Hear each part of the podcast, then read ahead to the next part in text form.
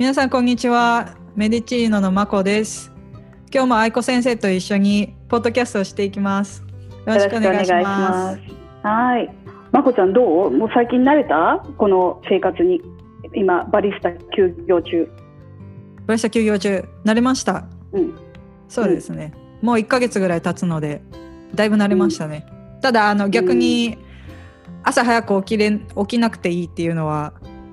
かなり嬉しいです。朝の時間ゆっくりできるのは大事だなって今思ってます、うんうんうん、そうおポジティブシンキング素晴らしい。いやもう本当ポジティブにいかないともう憂鬱になっちゃうので。うんそうね、うん、だからそういうほら憂鬱になっちゃったりしたりする人っていうのもやっぱり出てきちゃったりするから私としたら、うん、今日は最強ゲストを呼んでおります。あ最強ゲスト。うん。最強ゲスト。そうそうそう。うんあのサイコロジストで、えーとうん、メルボルンのサイコロジストの、えーと、桜井妙子先生。先生って呼ぶとね、あのね、妙子さんってすごいあれするの。だけど私の中ではリスペクトがあるから先生って言っただけど怒られちゃうから妙子さん。今日は妙子さんにしましょう。そしたら。はいはいはい、はい、お願いします。はいお願いします。はい、よろしくお願いします。お願いします。はい。で、えっ、ー、と、妙子さんとまこちゃんは初対面だよね。はい。そうです。うん、はい。はじめまして。うん、はじめまして。ね、今、あの、ラジオで音声で送ってるので、声だけしか皆さん聞こえないんですけど、私たちしっかり映像で映ってるので。もうすごい、あの、柔らかい感じの、すごい綺麗な女性です。ね、本当に。よろしくお願いします。今日は。うん、ね、本当に。そう。ありがとうございます。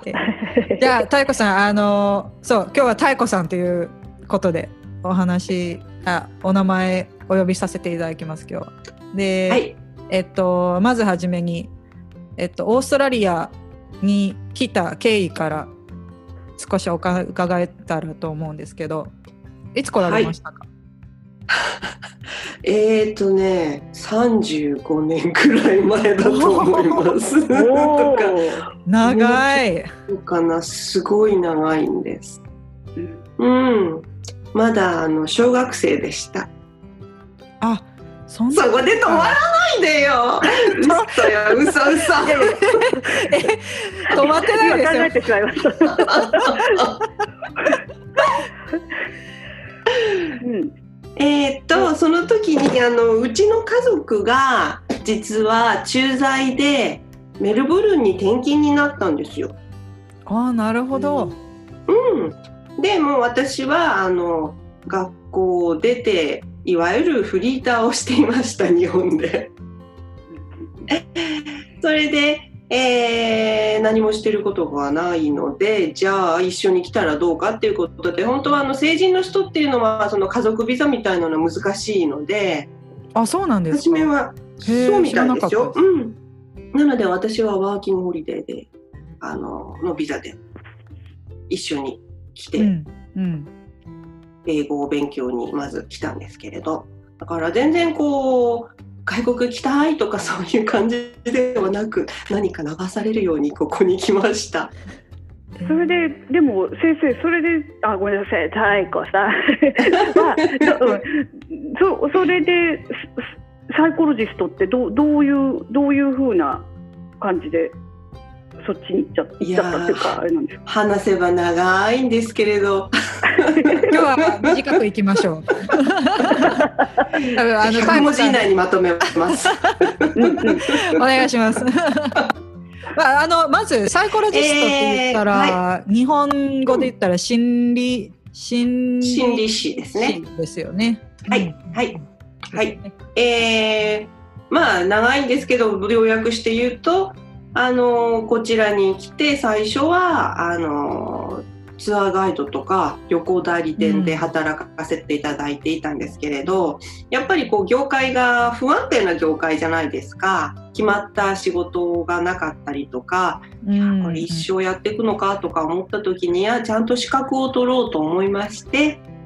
でじゃあこちらで大学に行こうと。思ってじゃあ何勉強したいかなって思った時に昔から心理学が勉強したかったので心理学部に入りました。はい、うんうんうんなるほど、ただねそこでね心理学って4年勉強しただけじゃ仕事がないんです。あのなんて言うんだろう漠然とした degree なのでこれを勉強したらここに行けますみたいなのはないんですよね。大学だけだと資格が取れないの。ああなるほど、ね、うん、うん、なのでまあ大学の心理学出ましたっていうことであの人事に入る方とかそれから心理学出ても全然関係ないことをしてたりとかいろんな方がいらっしゃるんですけれども、うんうん、そこで就職に割とつまずいたというかいや大学を出ても仕事がないんだと思って。うんうんうん、であそれはあの大学出てから気づきはったんですか？そうです。なるほど。でまあねあの最後の年ぐらいにそういう話になってそしたらなんかあの割と皆さんそのままあの上の方修士に行くというのが流れがあり、うん、修士に行きサイコロジストの資格を取りたいという目指してる方がやはり多くじゃあやっぱりそうすればいいのかなと、うん、そこも何か流れるようにサイコロジストになりました。うんなるほどね。そうすると、はい、えっ、ー、と学士号っていうのを大学を出た時に取って、でその後に、えっ、ー、とマスターだから修士号っていうのでサイコロジそれでサイコロジストっていうで資格っていう感じで取れる感じになる感じかしら。そうです。はい。うん。そこで、えーと、とそのマスターを取る時ってその専門っていうのなんかあるんですか？なんか。いろんな専門があると思います。えー、っと私はあのカウンセリングサイコロジーを専門にしたので、まあ、カウンセリングが専門なんですけれども、うん。まあ、その他にあのその他に教育とか、うん。えー、ヘルスとかスポーツとか、うんうん、コミュニティ分野が違うんですか？いろんな分野があります。あのうん、あのフレンジックとかまあいろいろありますよね。うん、うん。うん。なのでもちろんクリニカルもあるし。うん、でそれで国家資格みたいな形になるって感じ？ですそうです。そうあの日本日本だとねあの大学を出て国家資格のを取ってという形だと思うんですけれども、うん。はい、あのここだとその政府の公認の大学を時点で申請すれば国家資格が取れます。なる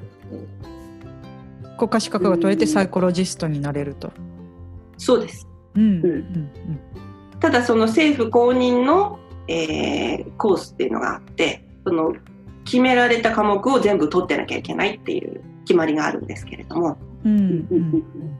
うん、あの実際サイコロジストまあその妙子さんの場合はカウンセリングをメインでお仕事されてるっていうことですよね今。そうです。うん。どどんなことするんですか？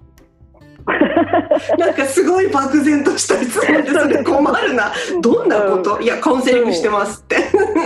カウンセリングっていまいちなんとなくなんていうのかな。ピンとこない人もいると思うんですよ。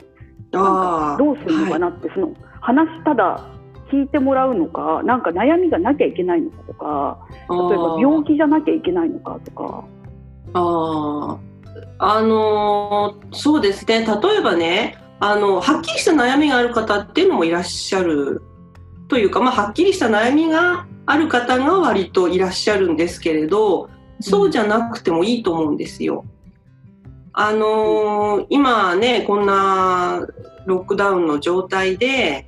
皆さんなんかなんとなくストレスが溜まってたりするんじゃないかと思うんですね。うん、でこのなんとなくストレスが溜まった状態っていうのははっきりこうだとは言えなかったりするわけじゃないですか。うんうんうん、あそれこそ漠然と。うん、そうそうそうなんとなく気分が晴れないなとかなんとなくやる気が起きないなとかなんかこう注意散漫でこう何をしても手につかないなとか、まあ、なんかそんな感じ、うん、うん、そういう方もいらしていただいたら一緒にお話を伺いしながらなんでそんな感じがするんだろうっていうのをあの一緒に探していくので、うん、そんなことをしています。いやあの多分先生と同じ質問というかことになるんですけどそのいつサイコロジストに行っていつ、まあ、どういうタイミングでカウンセリング受けたらいいんだろうっていうのは皆さん漠然とあると思うんですけど。もちろんね人間はアップダウンがあるから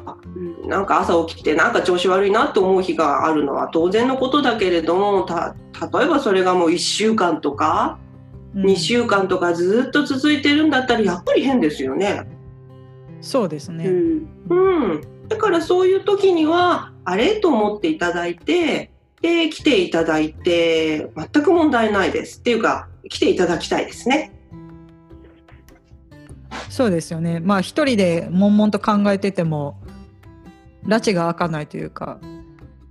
そうなんですよね。うん。その気分が晴れないっていうのはその解決というよりもその気分が晴れない理由であったり答えが見つからないからこそ同じことをずっと考えてるってことなんでそれを聞いていただけたり話をただ聞いていた、うん、話をただ淡々と聞いてもらえるっていうのはそれ一つの手助けになるのかなとは思うんですけど解決しないとしても、ねうん、はい質問です。はい。えーと、例えばあの普通にただ単に愚痴？なんか、これがこうなのよみたいな。もう今ほらこうやってロックダウンだから、うんうん、あのなんていうのかな結構スト,、まあ、ストレスって言ったらあれだけどあのこうここれがこれがムカついてるのよねみたいなっていうのも結構怒りがいっぱい出てきちゃったり、あのはその話す相手がいないそのな、そこまでなんていうの気持ちが晴れないとかっていうのじゃなくて、うん、そういうのっていうのでも例えばいやもう愚痴をこぼしたいだけでもカウンその妙子さんにお話聞いてほしいんですけどっていうのもありでしょうか？もちろんです。あそんな気軽でいいんだ。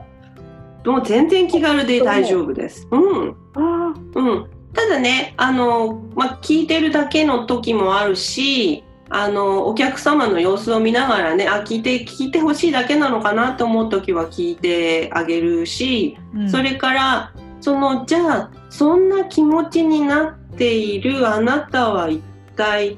どうしたいのかみたいなのを少しずつ一緒にお話ししてってそこから解決法を見つけていったりすることがあります。うんうんうんうん。うん。だって愚痴を言うってことはやっぱり不満があるってことでしょどこかに。うん、うんはい、だからもちろん愚痴を言ってすっきりしていただいてもいいんだけどそれだけじゃまあねあの対処法としての解決にはなるけれども、うん、根本的にはじゃあどうやったらあのそんな風に感じないようにもっと前に進んでいけるのかみたいなお話を一緒にあのそれとなく話していきます。うんうんうん、うんいや聞いてるだけだった今聞いてるだけだったらあのポジティブになりそうだなと思って。ね。うん。うんうんだといいけど。例えばですけど、なんかあの騒音がうるさいとか隣の 犬がうるさいとか、うん、でもいいんですかね。いいんじゃない？じゃあ なん犬がうるさいと思ってるあなたはどんな風に感じてるんだろうって言って自分を振り返ってもらって自分のことをもうちょっとよく知ってもらってそしたらじゃあ自分はどうしたいのかなっていうのが見えてくると思います。自分と向き合う時間を設けれるっていうことですかね。そうですね。だから、うん、あの私がやっている、まあ、カウンセリングって言ってもいろんな技法っていうとあれですけどねいろんなやり方があって、まあ、皆さんあのお聞きになっ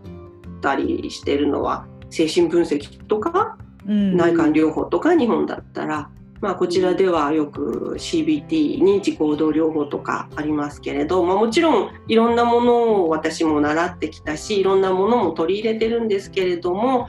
私があの、まあ、今メインでやっているのがフォーカシングというもので、うん、そのフォーカシングというのではその自分の心の声を聞いて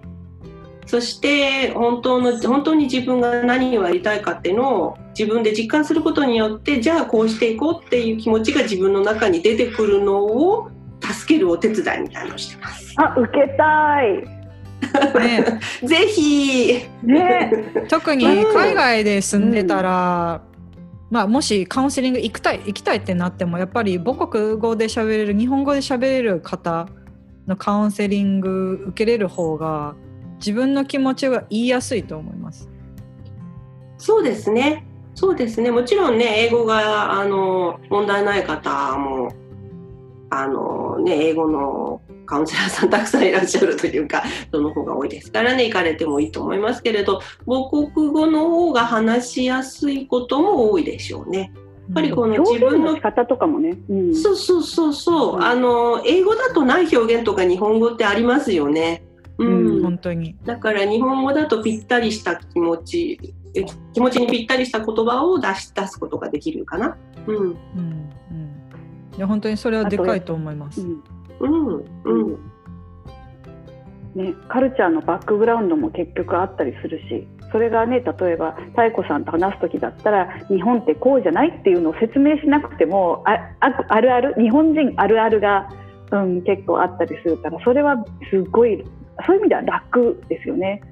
ああそれはありますね。うんああそうよねって言って共感できますもんね私だとね。うん、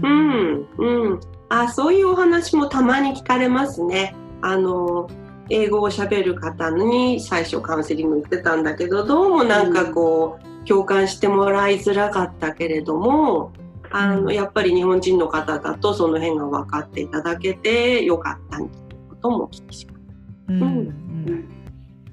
でもその方受けられる方々の合う合わないの相性も多分あると思うんですけれどもそうね。うん。なんか先生、先生、また先生ってしまった。妙子さん。妙子さんはそのカウンセリングするときにあ特にこういうところ気をつけてるとかはありますか？ああそれ難しいななんかも,、うもうもう前提としてあるので今更こう言葉で聞かれると逆に難しいかもです。多分もう慣れてるんでしょうね。慣れてると。うん慣れてるというか、まあ、例えばそのジャッジメンタルにならないとかいうのはもう基本の基本ですよね。うん、うん、だからどんなお話をお伺いしてもその人をジャッジするような気持ちでは見なくて、うん、でそうですね。私のあのやり方というのはその方がお話しされてることを一緒に私も体験していわゆる追体験をさせていただいて一緒にあの考えていく。一緒に感じながらだったらこういうのかしらみたいなね。こういう感じがするのかしら。じゃあこういうふうに考えてみたらどうだろうとか。なんかそんな風に一緒に考えることが多いです。うん、なるほどなるほど。うん。うん、カウンセリングってあの多分何回も受けれると思うんですけれどもで最低、はいはい、最低時間とか最低何分は必要ってありますか？あ1回のセッションが一応1時間弱なんですけれども、うん、あのー、もう本当にいろんな方によりますよね。1回ですっきりしちゃう方もあるし。うん。まあでもあんまりないかな。うん。どうなんだろう。1回目はこう割とねあの皆さんのお話をお伺いしてじゃあ今どうなってるのかどんな風に感じてるのかじゃどういう風にしていったらいいだろうみたいなのを決めるセッションになることが多いので、まあ、1回で解決しちゃうことはあんまりないんですけどでも1回来ていただいて割とこうあもうストーンと心に残るものを持って帰られる方もいらっしゃるのでもうそれはもうまちまちだと思います。うん、なるほどね。一回やってそれでじゃあちょっとじゃあこれでこういうふうにしてみてまたお願いしますっていう形になったりとか、ね、2週間後っていう人もいたりとか、うん、いろいろってことか。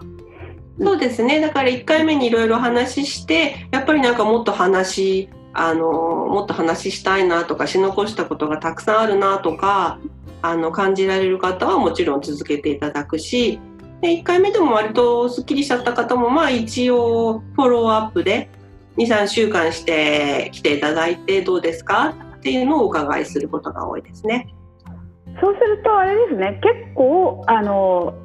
うん、ハードルっていう言葉がた正しいかわからないけどハードル低いんですね。そんなにあんまりこちらで構えてそのカウンセリングとかサイコロジストっていうふうにあんまり考えないでとりあえずあちょっとあの話聞いてみようかなとかしてみようかなとかあとはほら1回じゃなきゃダメとか何回じゃなきゃっていうふうにあんまり考えないでとりあえず、うん、あの行ってみようかなっていうふうな感じでも大丈夫ってことですね。全くその通りです。はい。あのね、カウンセリングとかサイコロジストっていうと、やっぱり敷居が高い感じがしますよね。うん。うん、だけど、特にあの、こちらにお住まいのね、日本人の方だと、何でも気さくに話せる家族とかね、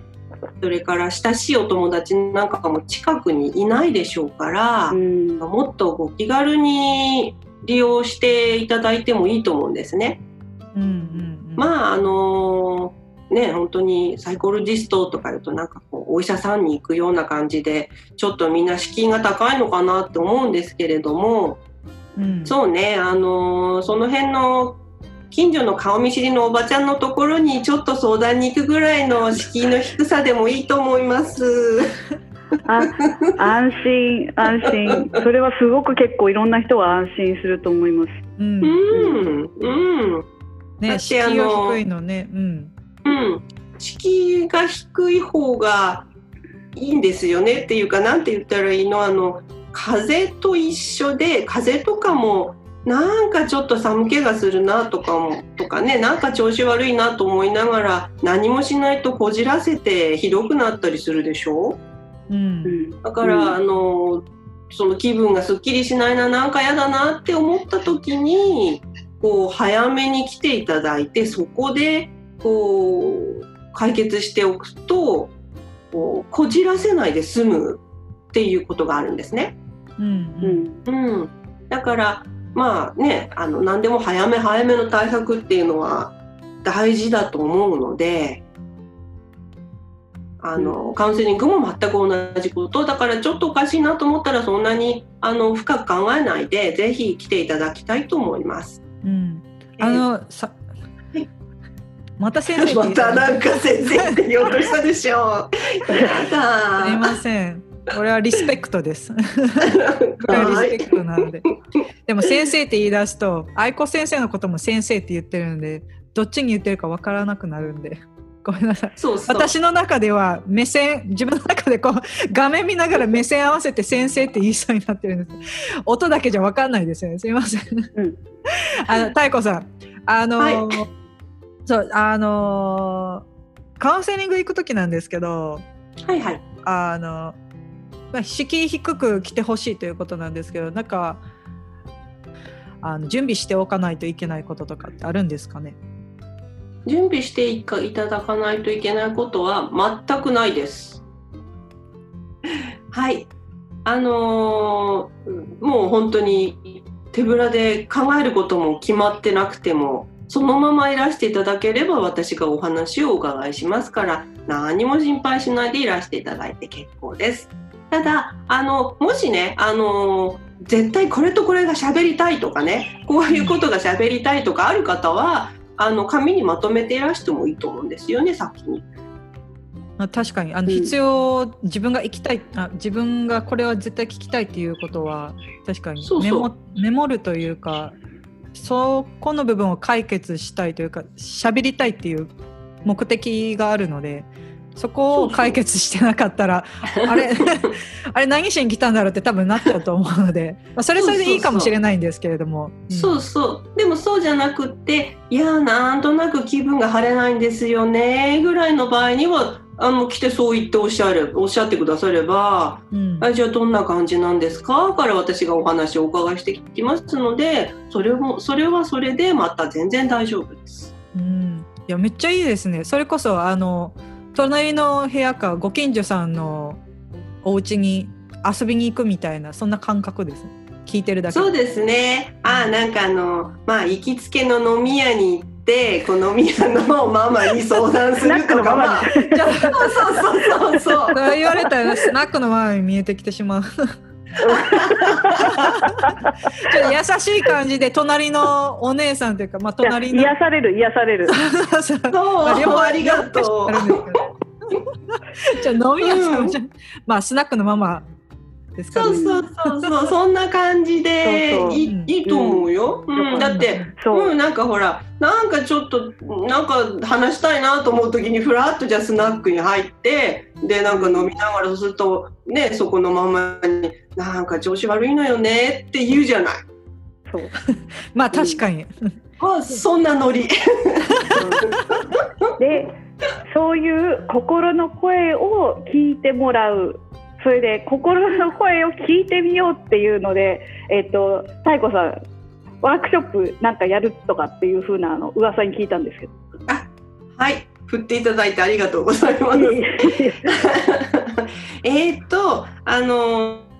そうなんですよね。実はあのメルボルンの伝言ネットという新聞にもここのところ1年ぐらいかな連載をさせていただいてるんですけれどもその私のやってるフォーカシングというのをまあ突き詰めて言うと自分の心の声をちゃんと聞くようになるっていうのがあのフォーカシングの醍醐味なんですけれども、でまあ、それを使って私はカウンセリングをしているんですが自分でもねできることがたくさんあるしあのこういうのを皆さんにぜひ習っていってほしいな。これを習っていくとこう自分でできるようになっていくとこう日々の生活が何て言うんだろう豊かになるというか、えー、もっと楽になることがたくさんあるのでね、うん、そういったヒントを皆さんにぜひ前からお教えしようと思っていたんですけれども、うん、まああのー、こういう機会もあったので、まあね、うん、コロナで。皆さんもお時間があるでしょうからということで、あのーオンラインで、ズームで、まあ、レクチャー形式になるんですけれども、ワークショップをさせていただこうと思っています。おお、すごいタイミングはいいです。そうですね。そのインフォメーションってどうやってえっ、と、インフォメーションは、えー、どう出したらいいんでしょう？今出したのは、えー、私のインスタグラムと、うん、ブックに載せたんですけれども。じゃあ、はい、それの詳細は、じゃあ、まこちゃん。はい、また私、ね、概要欄、概要欄に貼っておきます。うん、あ、よかった。お願いします、はい、私たちのメディチーノのポッドキャストも、えっと、SNS、主にインスタグラムと、フェイスブックとでやってるんですけど、今、ツイッターもあるので、あのそちらから見ていただけたら、どどどれから見てもあのつながるようにはするのでそあの載せておきます。あじゃあお願いします。はい、えっ、ー、と日にちが5月の2日の土曜日の午前中と3日の日曜日の午後、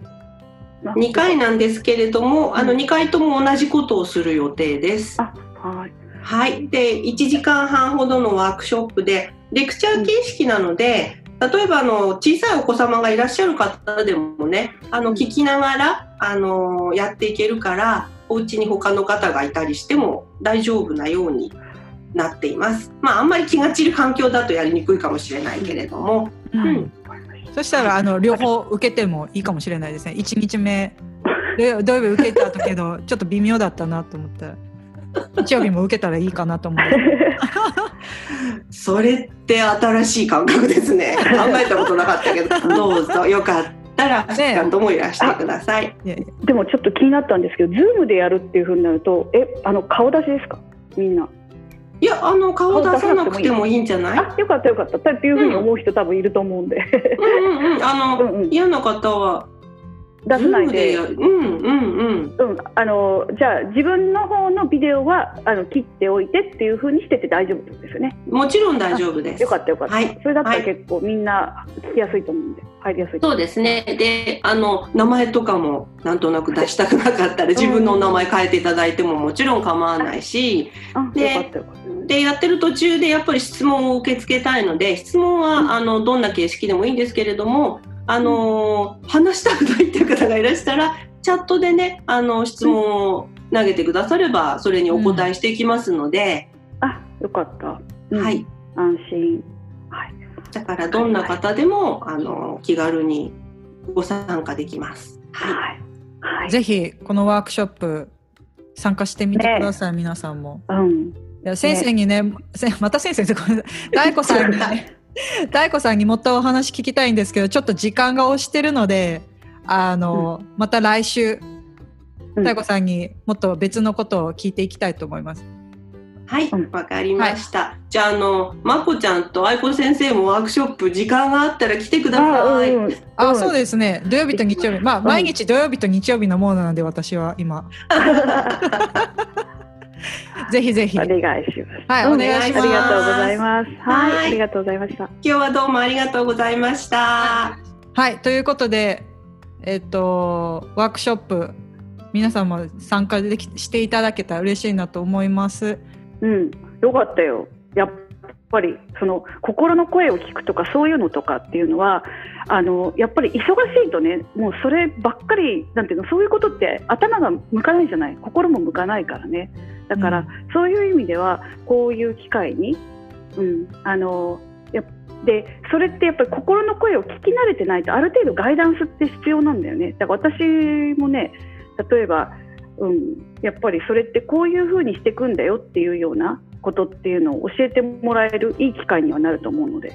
うん、あと自分をもっと知れるきっかけになったらいいですよね。ね来週も太子さんの話の続き楽しみね。うん、うん、いや本当に楽しみですよね。ただあの来週は実際カウンセリングに行くにはっていうことの内容から話していってあともろもろたくさんお話が聞けると思うのでまた来あの来週も楽しみにしてください。それでは皆さん今日も素敵な一日をお過ごしください。ほなね。